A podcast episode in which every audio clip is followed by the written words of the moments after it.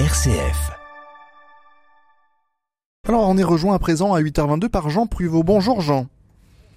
Bonjour Simon. Alors Jean, Macron ou les illusions perdues, c'est le titre de, de l'ouvrage de François Dos. Nous, c'est le mot illusion qu'on va examiner ensemble ce matin. Ben oui, alors il y a un peu plus d'un an, nous évoquions déjà le mot illusion, euh, ce qui est révélateur de l'importance croissante de ce mot, hein, notamment au moment des grandes tensions internationales où tombent aussi les illusions devant des réalités aussi terribles que la guerre. Les illusions se forgent et elles tombent avant même la consultation de l'étymologie. On va pour une fois ouvrir un type de dictionnaire qui n'existe plus, un dictionnaire de synonymie distinctive lancé par Girard en 1740 et qui a connu un, dernier grand ouvrage en 1848 avec le nouveau dictionnaire de synonymes de Guizot où justement il oppose de manière éclairante l'illusion et la chimère. C'est vrai qu'on oublie souvent de définir un mot en le situant dans, dans, la famille de synonymes à laquelle il appartient. Et donc ici, merci Jean de nous faire plonger dans cette synonymie distinctive qui paraît effectivement passionnante. Eh bien oui, alors je vais donc ouvrir le dictionnaire de synonymes de Guizot pour en tirer la substantifique moelle. Et donc pour Guizot, le mot auquel il oppose et associe l'illusion est le mot chimère. Alors voici comment il établit la différence en jouant de ce qu'on appelle la synonymie distinctive. Une illusion est l'effet d'une chose ou d'une idée qui nous déçoit par une apparence trompeuse. Une chimère est une idée destituée de fondement.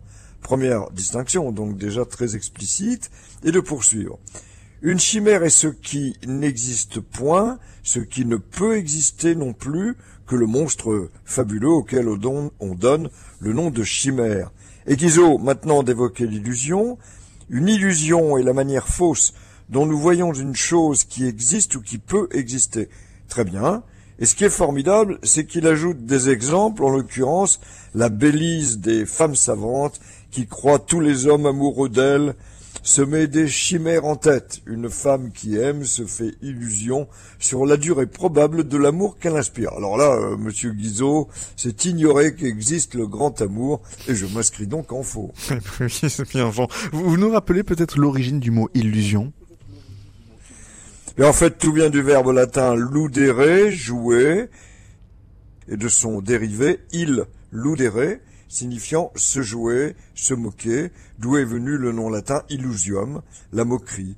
Et c'est bien au départ se jouer de quelqu'un en lui créant une illusion, d'où les illusionnistes. Alors là, Simon, ce bon café fumant, ne me dites pas que c'est une illusion. Hein. Je ne pense pas, Jean Pruvot. François Dos, est-ce que vous considérez que Emmanuel Macron, d'une certaine façon, a été une chimère dans les idées qui, que vous pensiez qu'il allait porter au pouvoir sur ce quinquennat?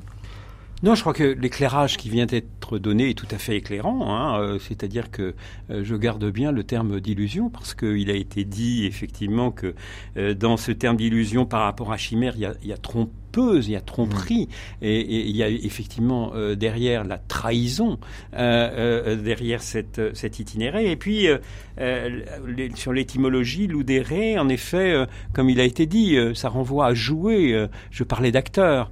Donc, on, on, a là un bon acteur qui joue bien. François Dos, Macron ou les illusions perdues, cette édition du Passeur. Merci, Merci. d'avoir partagé le temps de la matinale Merci à vous.